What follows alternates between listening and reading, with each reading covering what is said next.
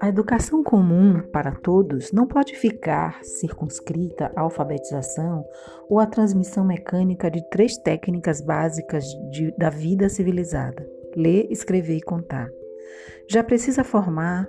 tão solidamente quanto possível, embora em nível elementar, nos seus alunos hábitos de competência executiva, ou seja, eficiência de ação, hábitos de sociabilidade, ou seja, interesse na companhia de outros para o trabalho ou recreio, hábitos de gosto, ou seja, de apreciação da excelência de certas realizações humanas, arte, hábitos de pensamento e reflexão, método intelectual e sensibilidade de consciência para os direitos e reclamos seus e de outrem. Anísio Teixeira